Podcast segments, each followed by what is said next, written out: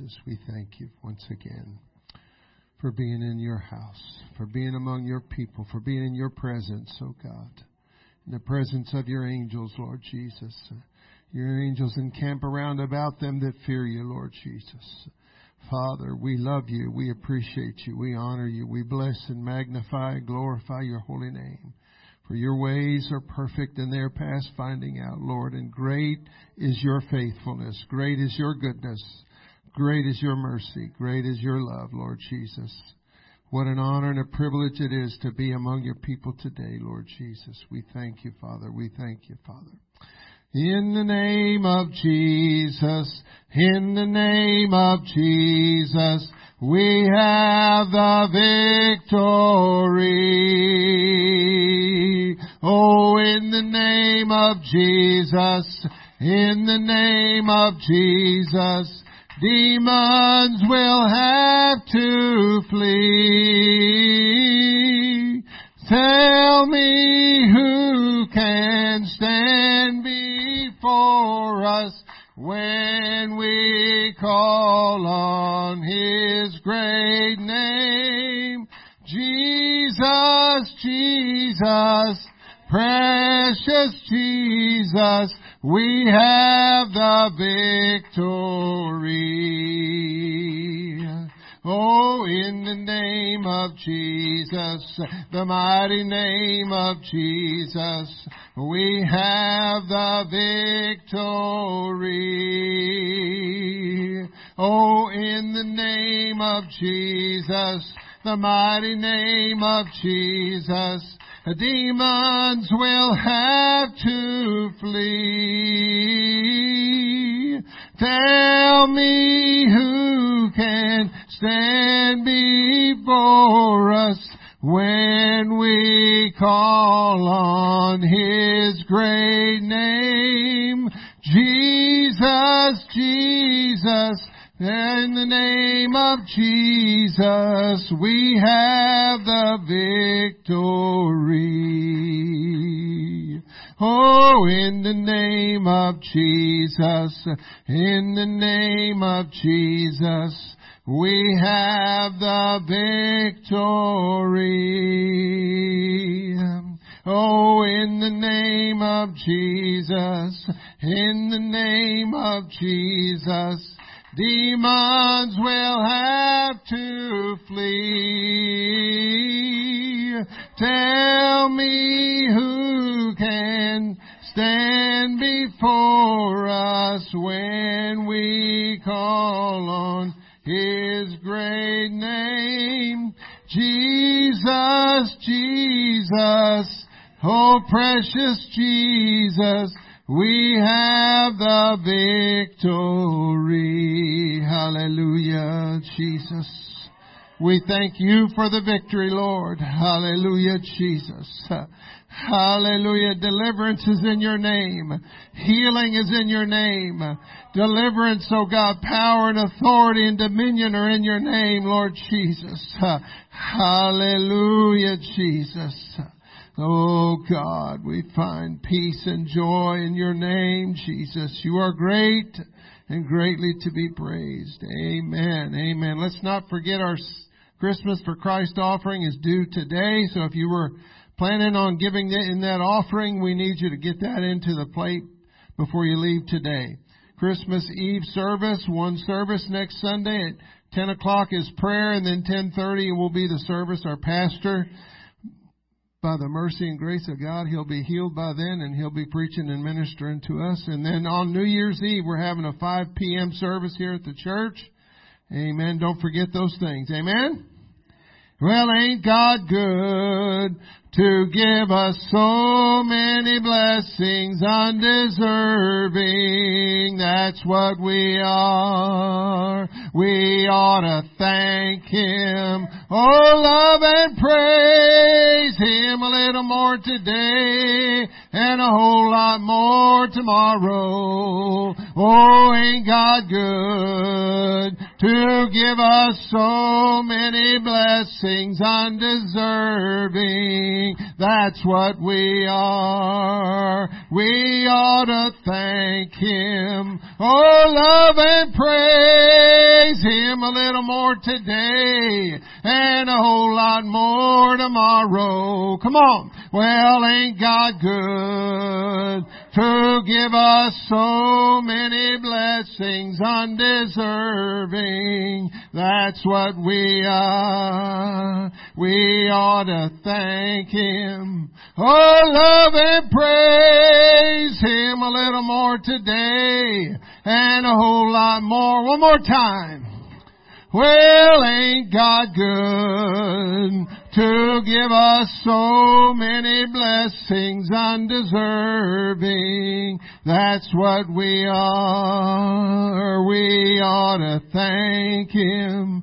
Oh, love and praise Him a little more today and a whole lot more tomorrow. Jesus. Oh, we praise you today. We give you glory today. We magnify your name today.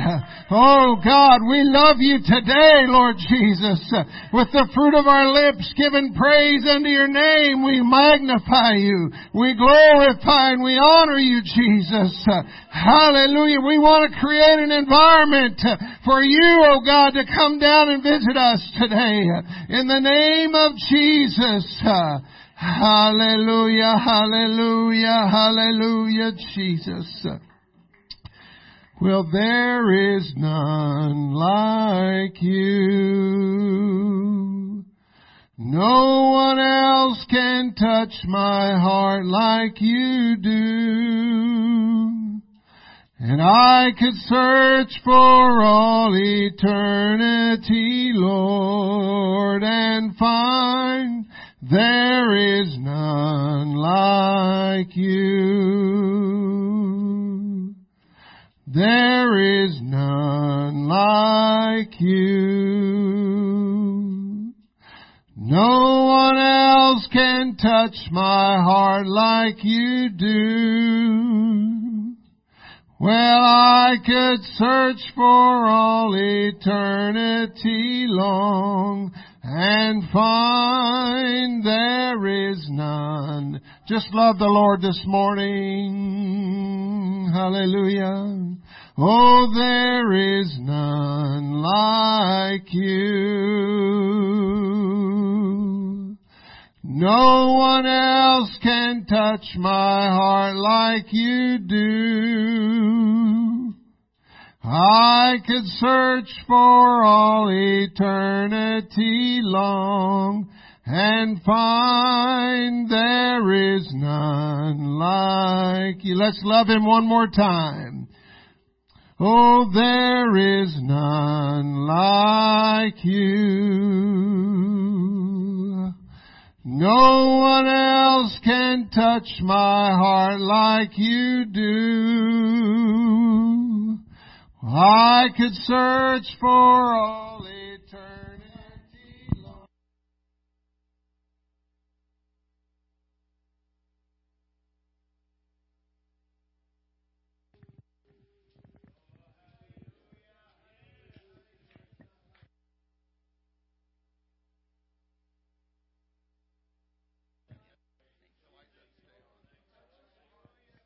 Can we just give him a hand clap of praise?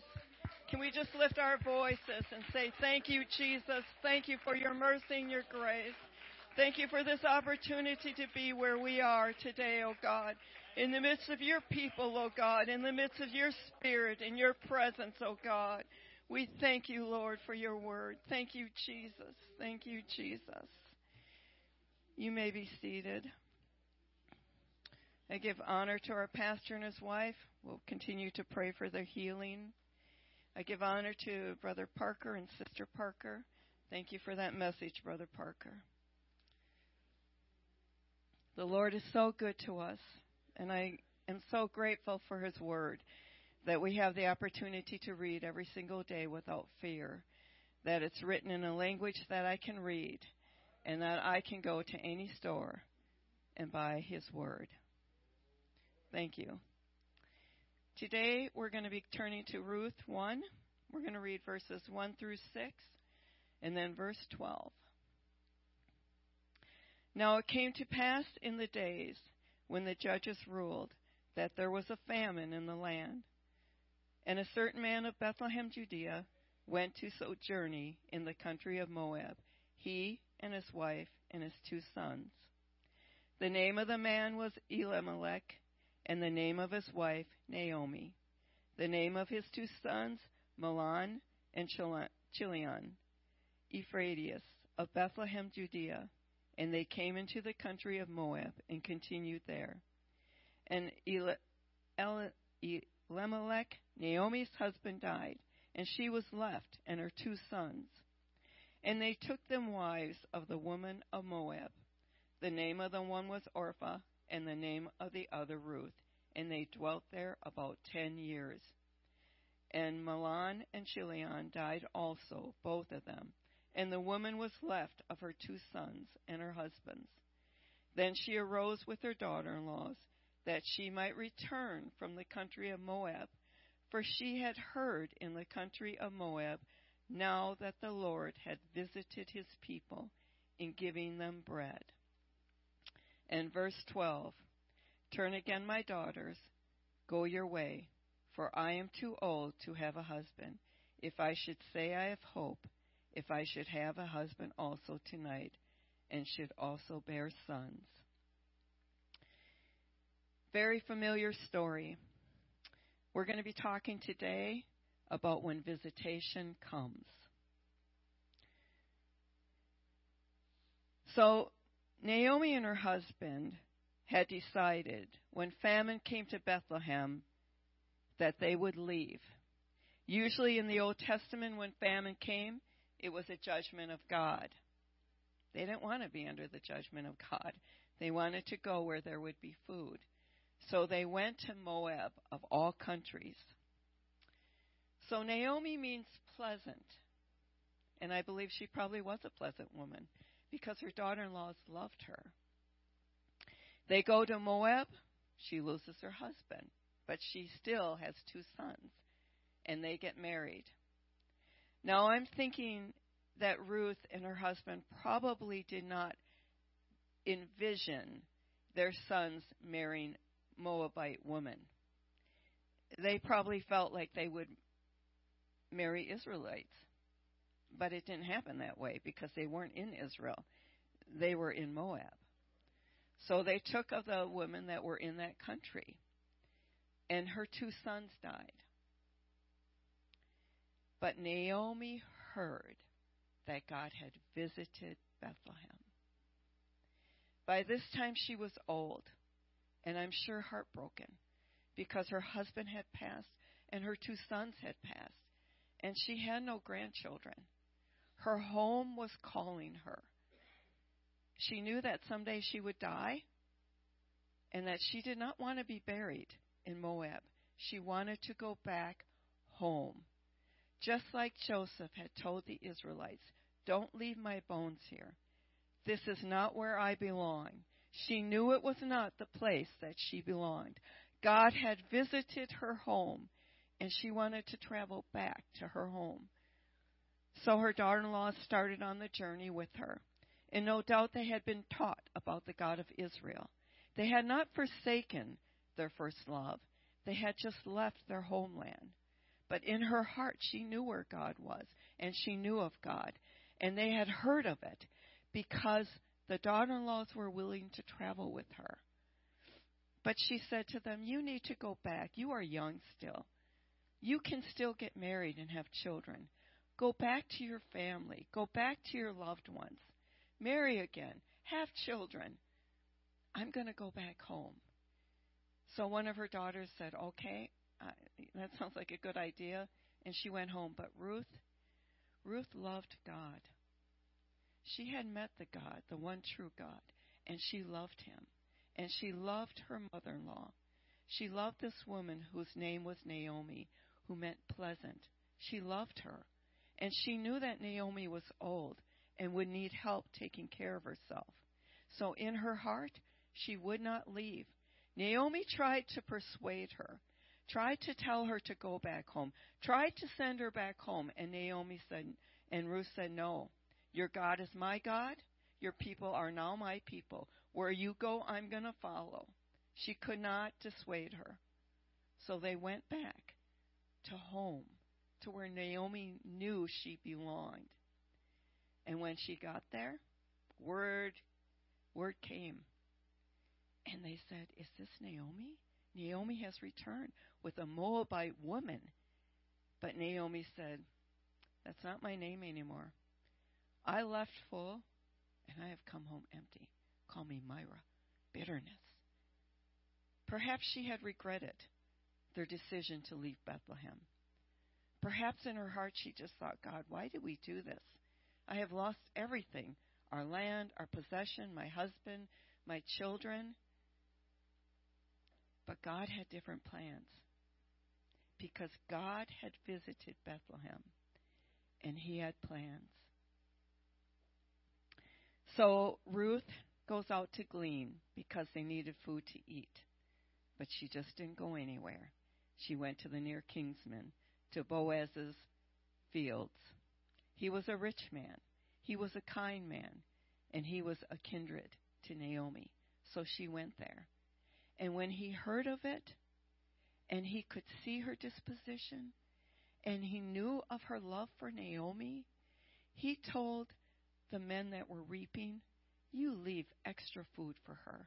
You let her drink from the waters. He fed her and he was kind to her because he knew that Naomi needed her. He saw the kindness of a Moabite, somebody that had turned her heart to the God of Israel. He could see the character, as Brother Parker was talking about, the character that was truly in her. He could see her for who she was, not from where she had come from. That was not her identity anymore. Her identity was the daughter-in-law of Ruth. That her God was now Ruth, was now Ruth's God. That she would serve her and she would love her and take care of her.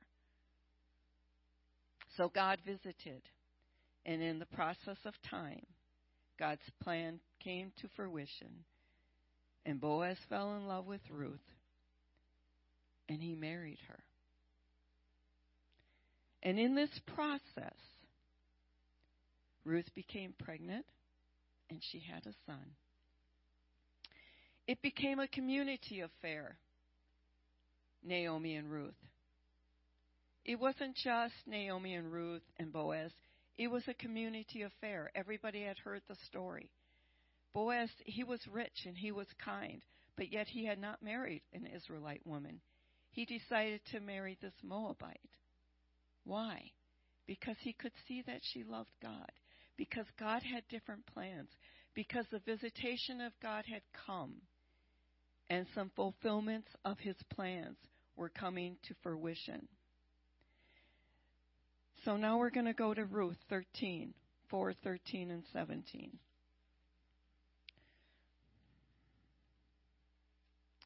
So Boaz took Ruth, and she was his wife.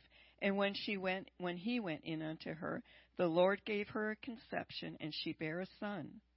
And the women said unto Naomi, Blessed be the Lord, which hath not left thee this day without a kinsman that thy name may be famous in Israel. Her name became famous not only in Israel, but in the Word of God. She became a lineage, a lineage, a part of Jesus Christ.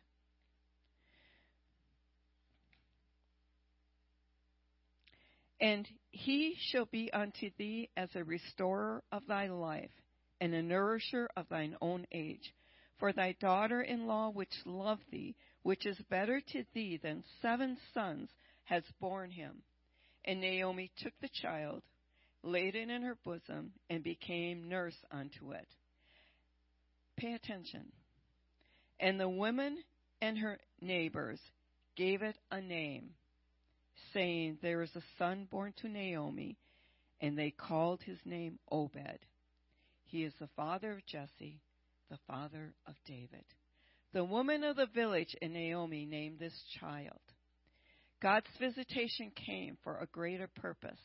He had a greater purpose than just to bring a grandchild to Naomi. It was part of his greater plan, and they might not have known it then, but they knew that all of Israel would hear of this woman, of this Moabite who began to love the Lord and to serve him, who was kind and loving, that his character dwelt in her, and she became the lineage of David. So now let's talk about David a little. David, a shepherd boy. So when Samuel comes to anoint one of Jesse's sons king, Jesse brings his sons before Samuel, but not David. David, it seems, wasn't so noteworthy. He was the youngest son. He was the keeper of the sheep. Jesse had strong, grown men for sons, and some of them were good looking. So Samuel went to anoint him. And he went one by one, thinking, Surely this is the one. Surely this is the one. And there were none. And finally he says to Samuel, Do you have any other sons? Oh, yeah, I got a younger son, but he's keeping the sheep. We'll call him in. Did Jesse that day, or his brothers, David's brothers, believe that he was the one that would be chosen? I think not. But David, David came in, and Samuel anointed him and said, You will be the next king of Israel. But yet he went back to the sheepfold because the visitation of the Lord had not come yet. It was not his time. God had to work a process within him, he had to do a work within David. David was so unnoteworthy that when Saul had totally rejected God and been disobedient, an evil spirit would come upon him. So his servants went looking for somebody who could play for Saul and soothe his spirit, and they found David. So David went and did that. And then the Philistines came to fight, to war against the Israelites. And Saul sent David home back to the fields. And so when David was sent to the battlefield with food to see how the battle was going. His father wanted to know how his brothers were faring. And when he saw the situation and the circumstance, and he knew that Goliath was not just defying the Israelites, but the living God, and he said he would fight against him, that when they brought him to Saul, Saul didn't know who he was. Saul had taken so little notice of him. Who are you? Who is this? And then he tries to put on his armor. You see, God didn't want David to use Saul's armor. He had a different purpose and plan. And David was not the same size as Saul. Saul was head and shoulders over every man. How was David going to use this equipment? It would have been way too big. And would Saul have taken credit then? And when David did defeat Goliath and showed courage and fought against the Philistines, and they began to sing, Saul has slain his thousands, but David his ten thousands. Jealousy came to Saul. David wasn't seeking for that position. He was not he was doing what he knew God had called him to do. God had delivered the bear and the lion into his hand when he was in the fields. He was not wasting time in those fields, begrudging his brothers, because he was a sheep keeper. He was learning of God. He was singing to God. He was worshiping God. He was growing in God's grace and his knowledge. His character was being developed because one day God was going to use him in a mighty way because God's visitation was going to come to him. And when it did, he would be a man that had character and integrity. He was still a man, and he still sinned, but he loved. He had the heart of God. He loved God. So time goes on, and he has a son Absalom. And David's not aware, but Absalom is winning the hearts of the people of Israel. And Absalom has in his mind to be the next king. You see, God had already chosen the next king, Solomon. David had already so- chose the next king. It was not to be Absalom. Absalom was a good looking man. And he would sit in the gate and he would listen to the people and he would judge between the people before they could get to the gates of the king. And he decided that he was going to overthrow his father David. So David had to be on the run. But David had counselors, and one of those was Ahithophel. And it says in 2 Samuel 16:23, the counsel of Ahithophel, which he counseled in those days, was as if a man had inquired at the oracle of God. So was God all the counsels of Ahithophel, both with David and with Absalom. It was as if God was speaking when Ahithophel gave counsel. But when Absalom decided to take over the throne, Ahithophel, he changed sides. He left David to be Absalom's counselor. Why? Why would he do that? Well, you see, because David was a man, and we all know about Bathsheba and the sin. An unforgivable sin, no. David repented, and God forgave him. And he did bear consequences for that sin. And God will forgive us of our sins, and sometimes we do have to bear consequences. But this is what it says in 2 Samuel 23:34.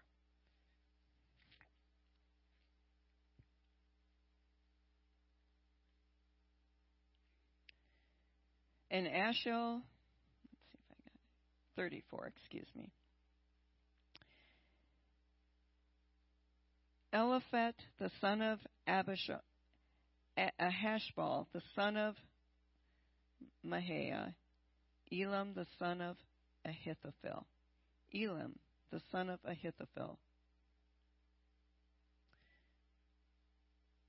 Elam, he was the son of Ahithophel, and Bathsheba was a daughter of Elam. You see, Ahithophel was Bathsheba's granddaughter. Perhaps he's, he bore a, a grievance against David when he killed Uriah. Perhaps there was bitterness in his heart that he just could not forgive David for what he had done. And he saw his opportunity to betray him too, because there was something that was still upsetting him. And he saw his opportunity because he felt betrayed by David.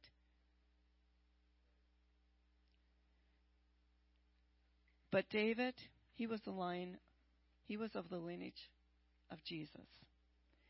There is a thread through all of these. God did come and visit David.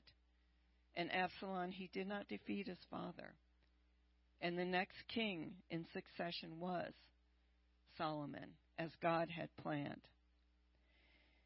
It's very important to understand that the counselors that the kings had, they were so important to them. If you didn't have counselors and advisors, you felt like perhaps your kingdom would be overthrown. Even Nero, he had counselors, and he played up to the musicians. He was he was concerned about what they would say because he didn't want, as wicked as he was, as controlling as he was, he knew that they, they held power.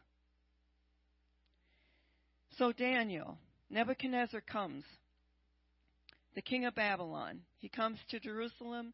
He besieges it. He brought and he brought certain children of Israel, the king's seed, the princes, to come and to minister in his courts. So we're going to go to Daniel 1.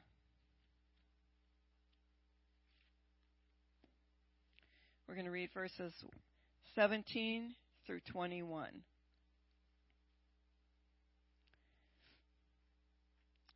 As for these four children, God gave them knowledge and skill in all learning and wisdom And Daniel had understanding in all visions and dreams.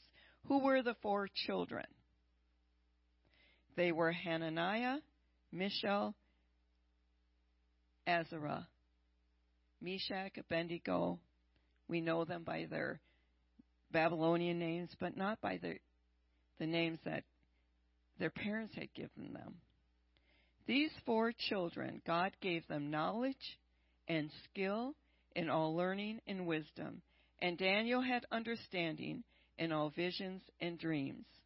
Now, at the end of the days that the king had said he should bring them in, then the princes of the eunuchs brought them in before Nebuchadnezzar. And the king communed with them, and among them all were found none like Daniel, Hananiah, Mishael, Azariah. Therefore stood they before the king.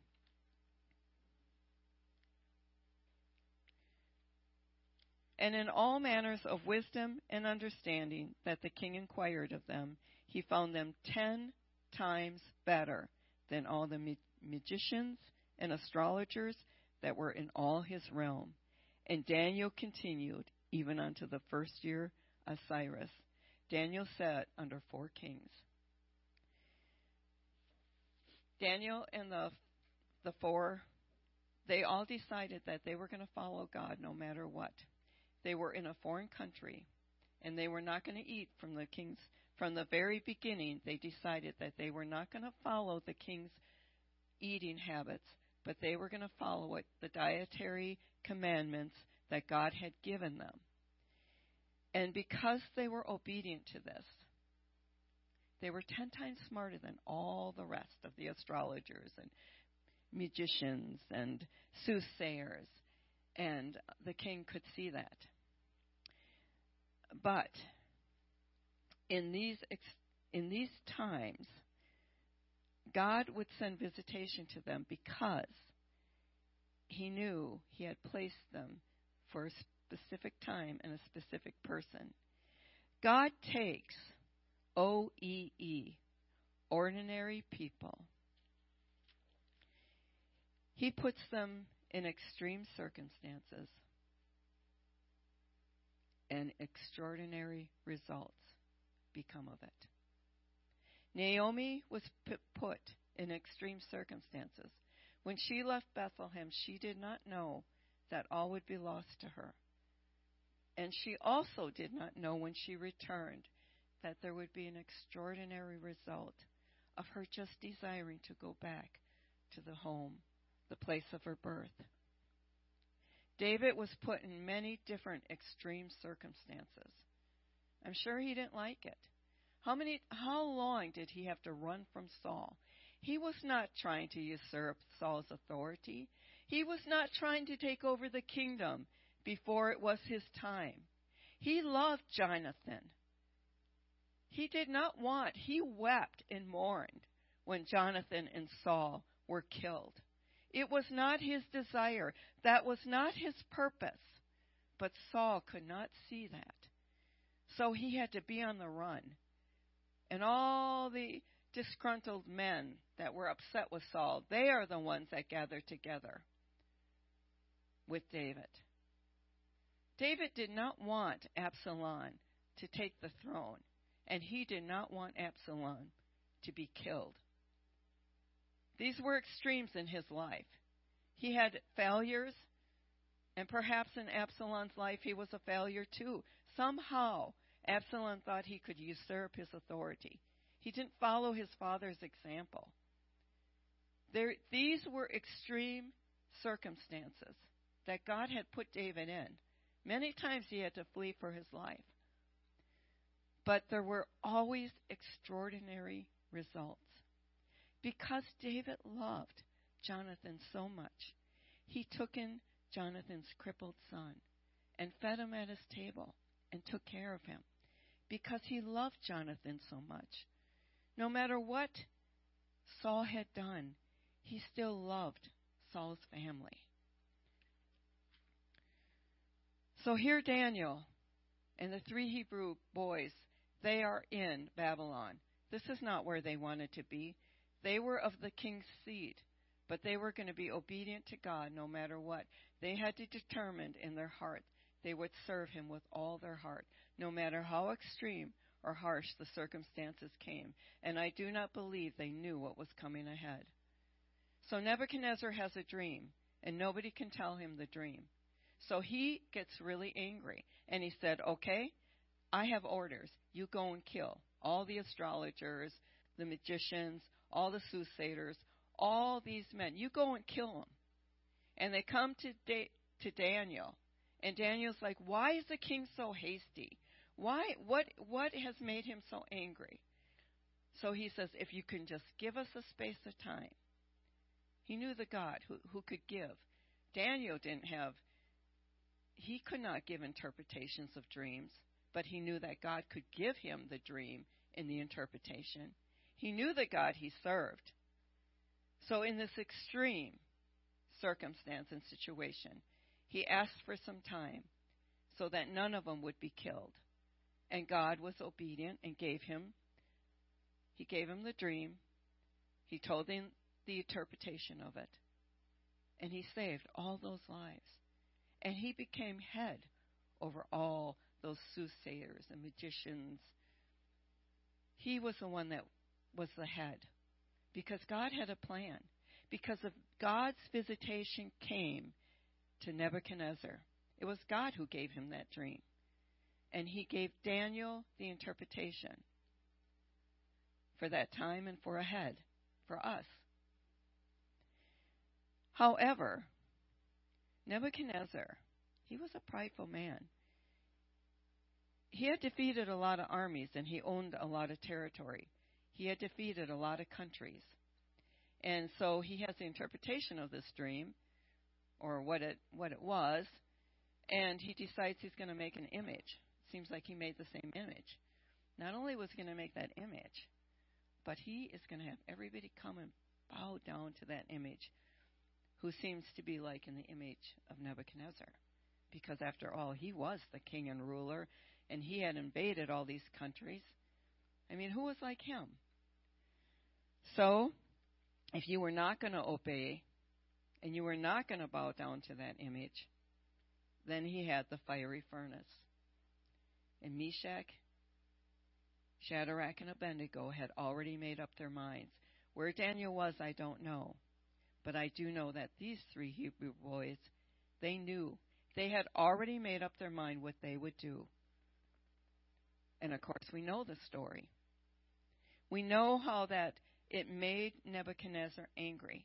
And he gave them one more chance because I believe that he knew that they had wisdom. He knew that. And he he didn't really want them to be destroyed, but he couldn't believe that they were defying his orders. And if they defied his orders, they were in his court. Who else would defy his orders? So the Hebrews, they just told them, you can play the music, whatever. Our God can save us. Whether he does or not, who knows?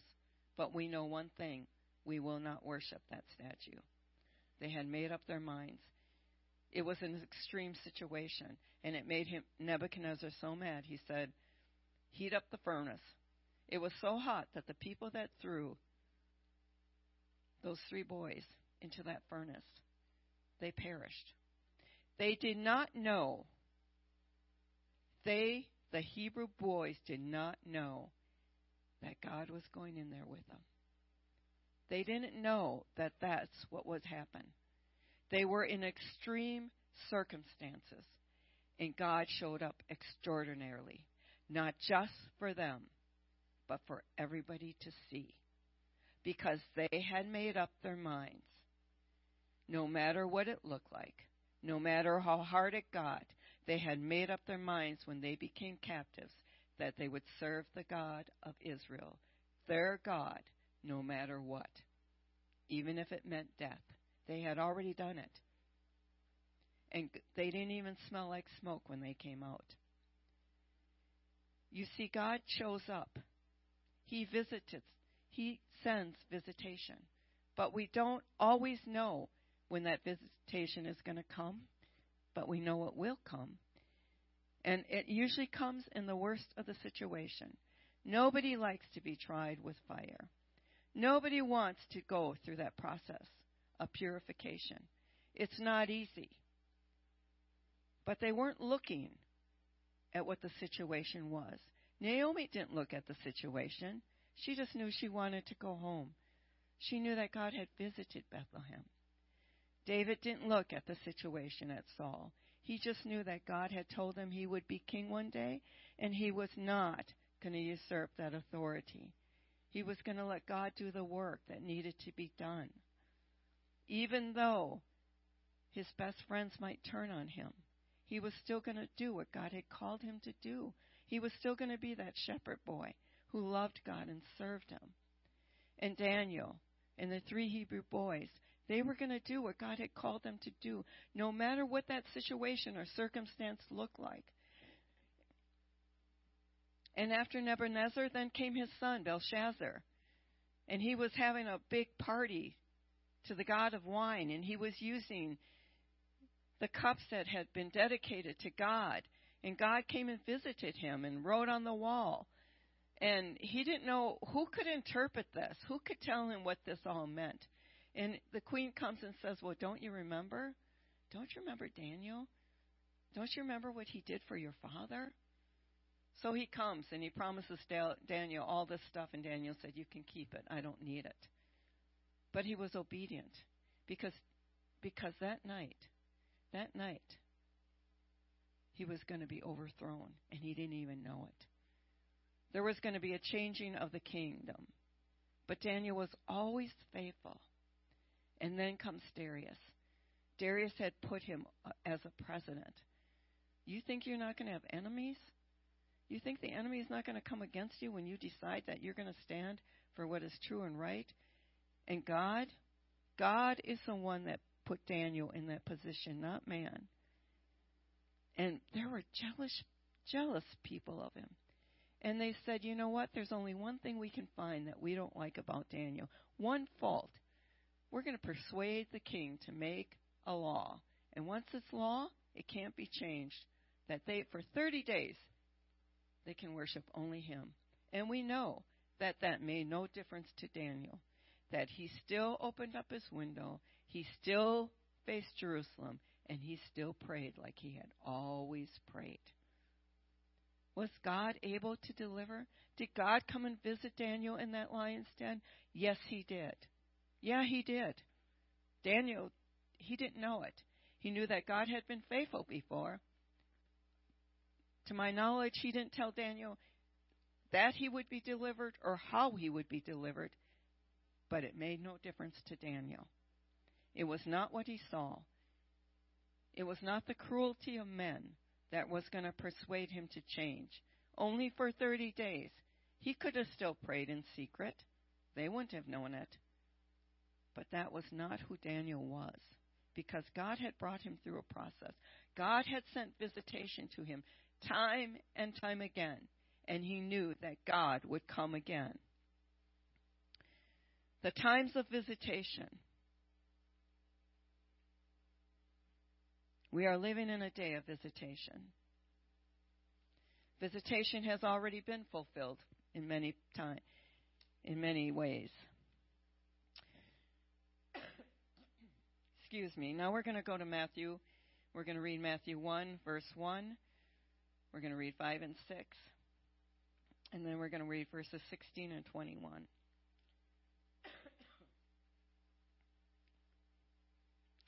So, this is the book of the generation of Jesus Christ, the son of David, the son of Abraham. This is his lineage. And Jesse begot David, the king. And David, the king, begot Solomon, of her that had been the wife of Uriah.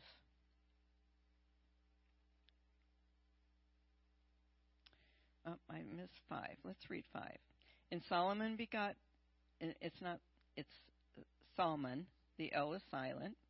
And Solomon begot Boaz of Rechab, and Boaz begot Obed of Ruth. Ruth was of the lineage of Jesus, a Moabite. God had chose her it was her character. It was her love for him. It was not who she had been, but it was who she had become. And Obed begot Jesse, and Jesse begot David the king, and David the king begot Solomon. You see, who would have known that when Ruth had Boaz, that her, lineage would become a royal lineage. And not only that, but the Messiah, the King of glory. That would be part of her heritage. Who had known that? Well, God knew that. Verse 16 says, And Jacob begot Joseph, the husband of Mary, of whom was born Jesus, who is called Christ.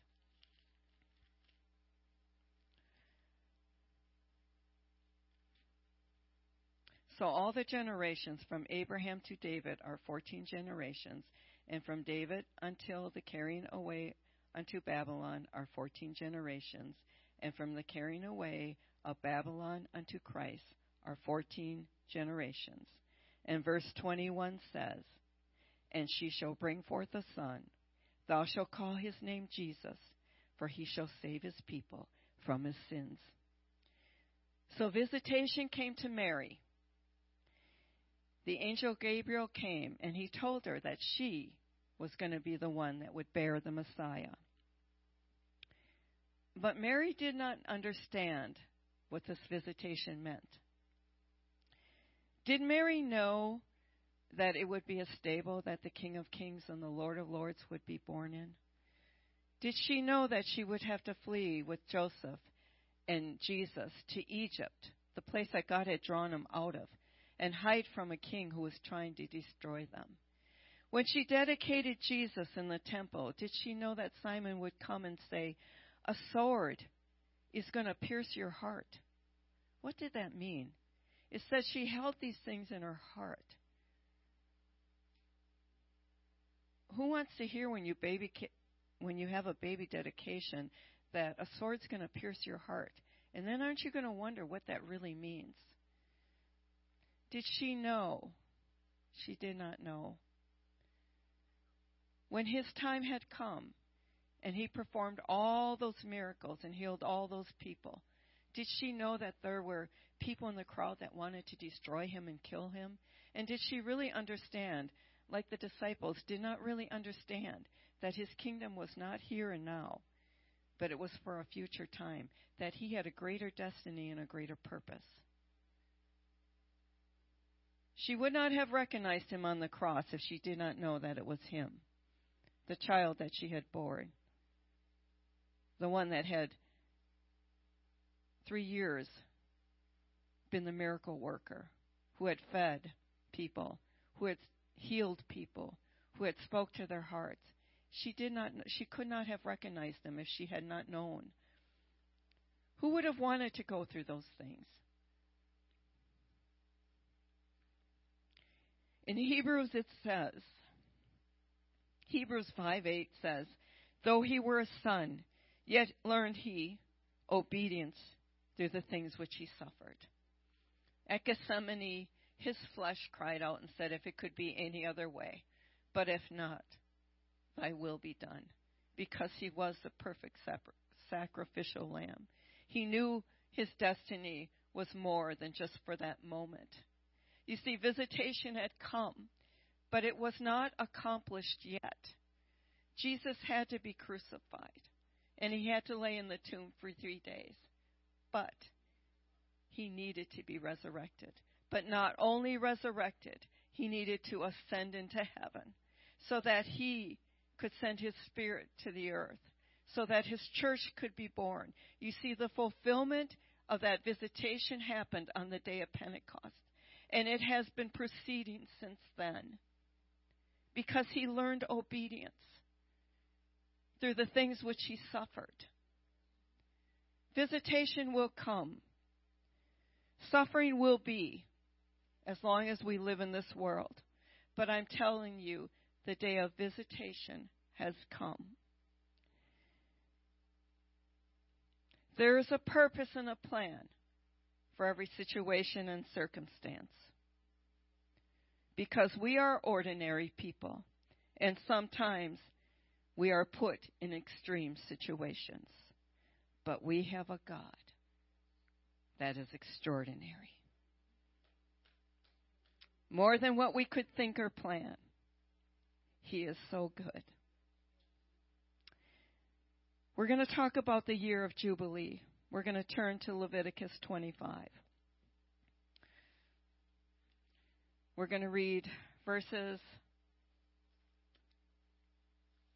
9 through 13.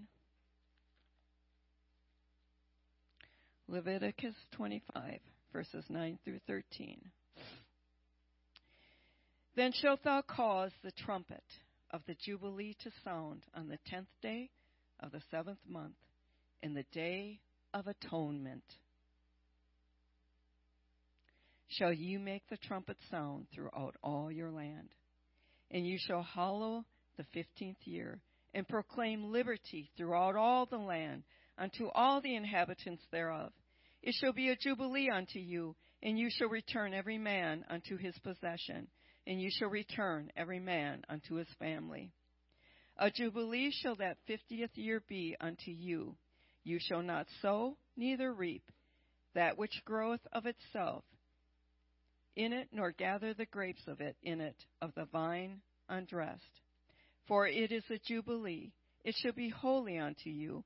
Ye shall eat the increase thereof out of the field.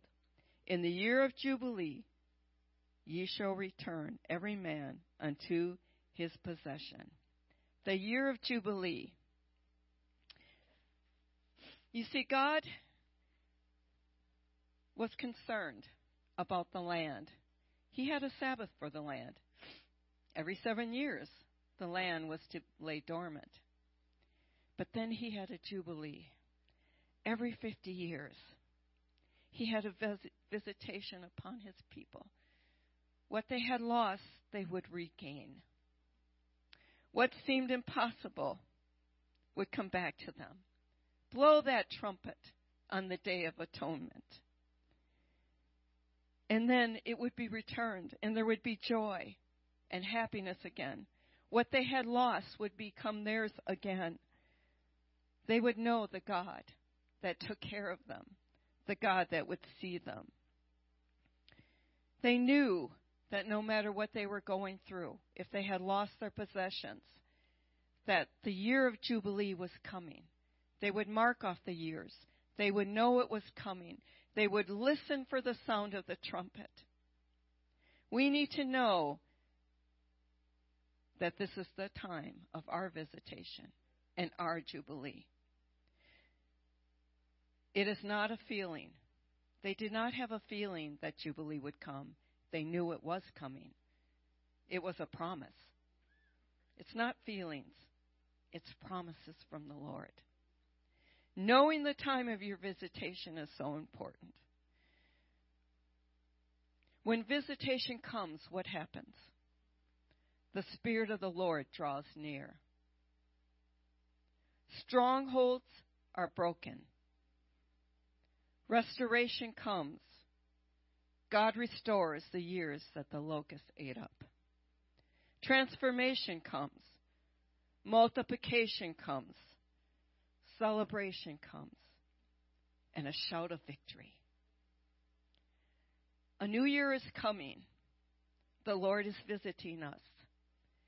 It is the year of my jubilee. I declare it and proclaim it. It has already begun.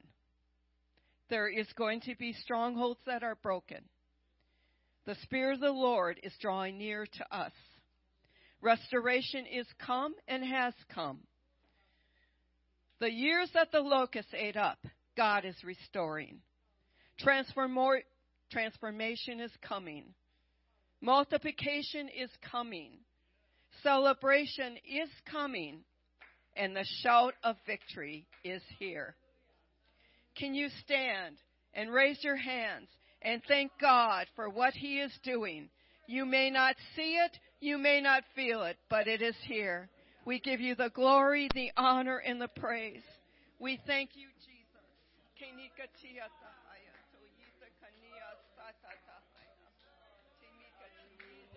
Hallelujah, hallelujah. Amen. Let's worship him. Let's worship him. Hallelujah. Visitation is here. Come on. Hallelujah is here right now. Hallelujah. Walk right in. Hallelujah. Thank you, Jesus. Hallelujah. Oh, thank you, Jesus, for your word, God. Thank you, Jesus. Uh, hallelujah. Hallelujah. Praise God. Praise God. Hallelujah. Thank you, Jesus. Uh, thank you, Jesus. Uh, hallelujah, God. Uh, praise. Yes, God. Hallelujah. Hallelujah, Jesus. Hallelujah, Lord. Thank you, Jesus. Praise God. Praise God. Hallelujah. Yes, Lord. Yes, Lord. Thank you, Jesus. Hallelujah. Hallelujah, Lord. Praise God. Yes, let's worship Him. He's worthy. He's worthy. Visitation has come. Hallelujah. Thank you, Jesus. Hallelujah. Praise God. Hallelujah. Thank you, Jesus. Thank you, Jesus. Hallelujah. Praise God. Hallelujah. Thank you, Jesus. Yes, Lord. Yes, Lord. Yes, Lord. Yes, Lord. Thank you, Jesus. Hallelujah. Hallelujah. Hallelujah. Hallelujah. Hallelujah. Praise God. Praise God. Hallelujah. Hallelujah. Hallelujah. Hallelujah. Jesus is here right now. Reach out and touch him. Jesus is here right now, ready to receive. Jesus is standing near, ready your hearts to cheer. Jesus is here right now. Only believe. Jesus is here right now. Reach out and touch him. Jesus is here right now, ready to receive. Jesus is standing near, ready your hearts to cheer. Jesus is here right now, only believe. Jesus is here right now, reach out and touch him. Jesus is here right now, ready to receive. Jesus is standing near, ready your hearts to cheer. Jesus is here right now, only believe. Jesus is here right now. Reach out and touch him. Jesus is here right now. Yours to receive. Jesus is standing near. Ready your hearts to cheer. Jesus is here right now. Only believe. Come on, touch him. Jesus is here right now. Reach out and touch him. Jesus is here right now. Yours to receive. Jesus is standing near, ready your hearts to cheer. Jesus is here right now. Only believe. Oh, Jesus is here right now. Reach out and touch him. Oh, Jesus is here right now, yours to receive. Jesus is standing near, ready your hearts to cheer. Jesus is here right now. Only believe. Hallelujah. God, we thank you. We thank you for your word, God. We thank you for your goodness. Hallelujah. Hallelujah. Hallelujah. Thank you, Jesus. Thank you, Jesus. Thank you, Jesus. Oh, God, thank you for your visitation, Lord. Thank you, Jesus, for your purpose, oh God, in our lives, oh Lord. Praise God. Praise God. Hallelujah. Hallelujah. Hallelujah. Hallelujah. Praise God. Are we ready for the visitation? Hallelujah. Are you ready for the things God want to do in your life? Are you ready? Are you waiting for God? Hallelujah. He's here. Praise God. Hallelujah. Hallelujah. Thank you, Jesus. Thank you, Jesus. Thank you, Jesus. Hallelujah. Hallelujah. Praise God. Hallelujah. Hallelujah. Praise God. Hallelujah. Mm. Praise God. Hallelujah. Thank you, Jesus. Thank you, Jesus. Thank you, Jesus. Hallelujah. When visitation come, are you ready? We have to be ready for that visitation. Amen. We don't know when. We know he's coming. Amen. Jesus just simply said, Be you ready, for in such an hour as you think not, the Son of Man comes. Praise God. Thank you, Sister Rudy, for that wonderful message. Amen. To remind us to stay ready for the coming of the Lord, because He will come. the just has just got to live by faith. Amen. He's going to show up. And he's going to be when we're not even expecting it. Amen. Thank you, Jesus. Can we lift him up one more time? Jesus, we thank you. We thank you, God. We love you. We thank you, God, for sending your word, God. Hallelujah, Jesus, that we can go out with joy and, be led forth with peace, oh God. And the mountains and the hills will break forth into singing, and all the trees of the field will clap their hands. We thank you, Jesus. We thank you. In the name of Jesus, in the name of Jesus, uh, thank you for your blessings over us, oh God. We wait on you, Lord. We lean on you, God, for the things that we need.